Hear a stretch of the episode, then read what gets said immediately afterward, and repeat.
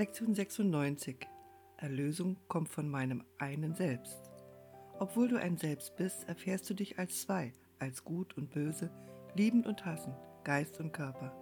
Diese Empfindung, in Gegensätze gespalten zu sein, ruft Gefühle akuten und ständigen Konflikts hervor und führt zu fieberhaften Versuchen, die widersprüchlichen Aspekte dieser Selbstwahrnehmung miteinander zu versöhnen.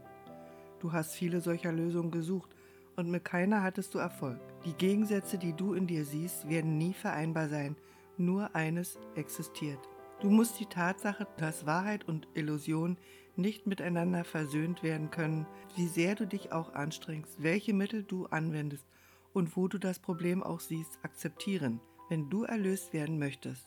Solange du das nicht akzeptiert hast, wirst du eine endlose Liste von Zielen, die du nicht erreichen kannst, in Angriff nehmen, wirst sinnlos immer wieder einen Aufwand treiben, an Zeit und Mühe, an Hoffnung und an Zweifeln, ein jeder so vergeblich wie der letzte und so erfolglos wie der nächste sicher sein wird. Probleme, die keine Bedeutung haben, können nicht innerhalb des Rahmens gelöst werden, in dem sie eingebettet sind. Zwei Selbst in Konflikt können nicht gelöst werden und Gut und Böse haben keine Stätte der Begegnung. Das Selbst, das du gemacht hast, kann nie dein Selbst sein, noch kann dein Selbst in zwei gespalten werden und trotzdem bleiben, was es ist und ewig sein muss. Geist und Körper können nicht beide existieren.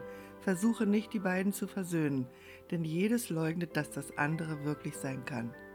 Wenn du ein Körper bist, dann ist dein Geist aus deinem Selbstkonzept verschwunden, weil er dann keinen Platz mehr hat, an dem er wirklich Teil von dir sein könnte. Bist du reiner Geist, dann muss der Körper für deine Wirklichkeit bedeutungslos sein.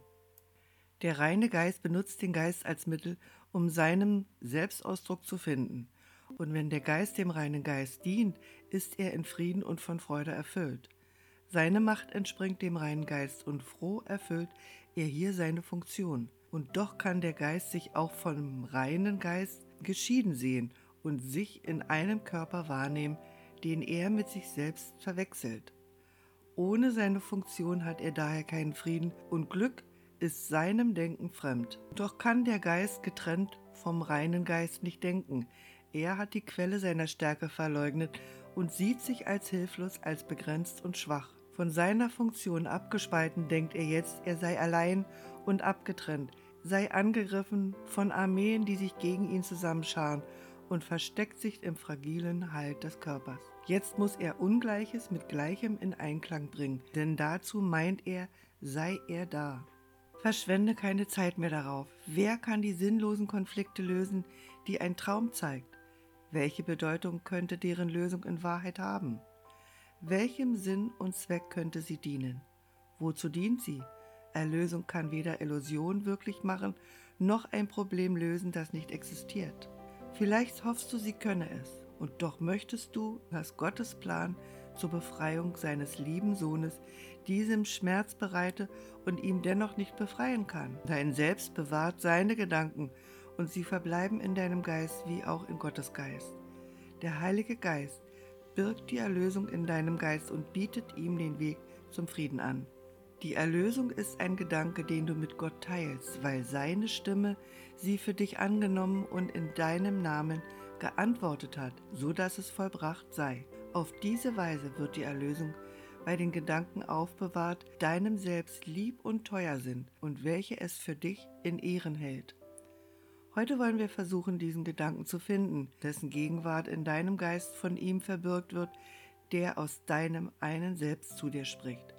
In unseren fünf Minuten jeder Stunde wollen wir in deinem Geiste nach ihm suchen. Die Erlösung kommt von diesem einen Selbst durch ihn, der zwischen deinem Geist und deinem Selbst die Brücke ist.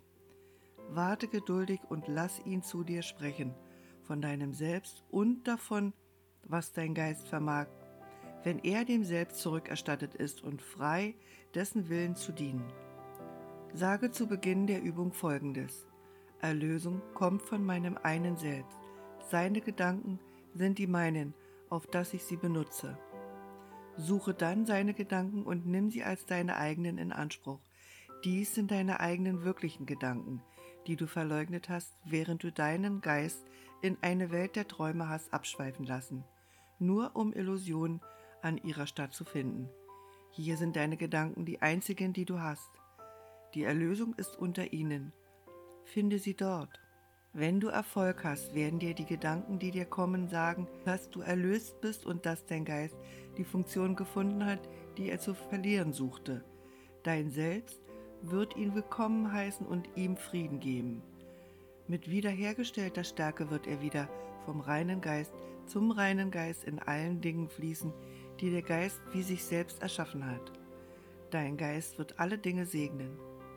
Die Verwirrung ist zu Ende und du bist wiederhergestellt, denn du hast dein Selbst gefunden. Dein Selbst weiß, dass du heute nicht scheitern kannst. Vielleicht bleibt dein Geist noch ein Weilchen ungewiss. Lass dies dich nicht bekümmern.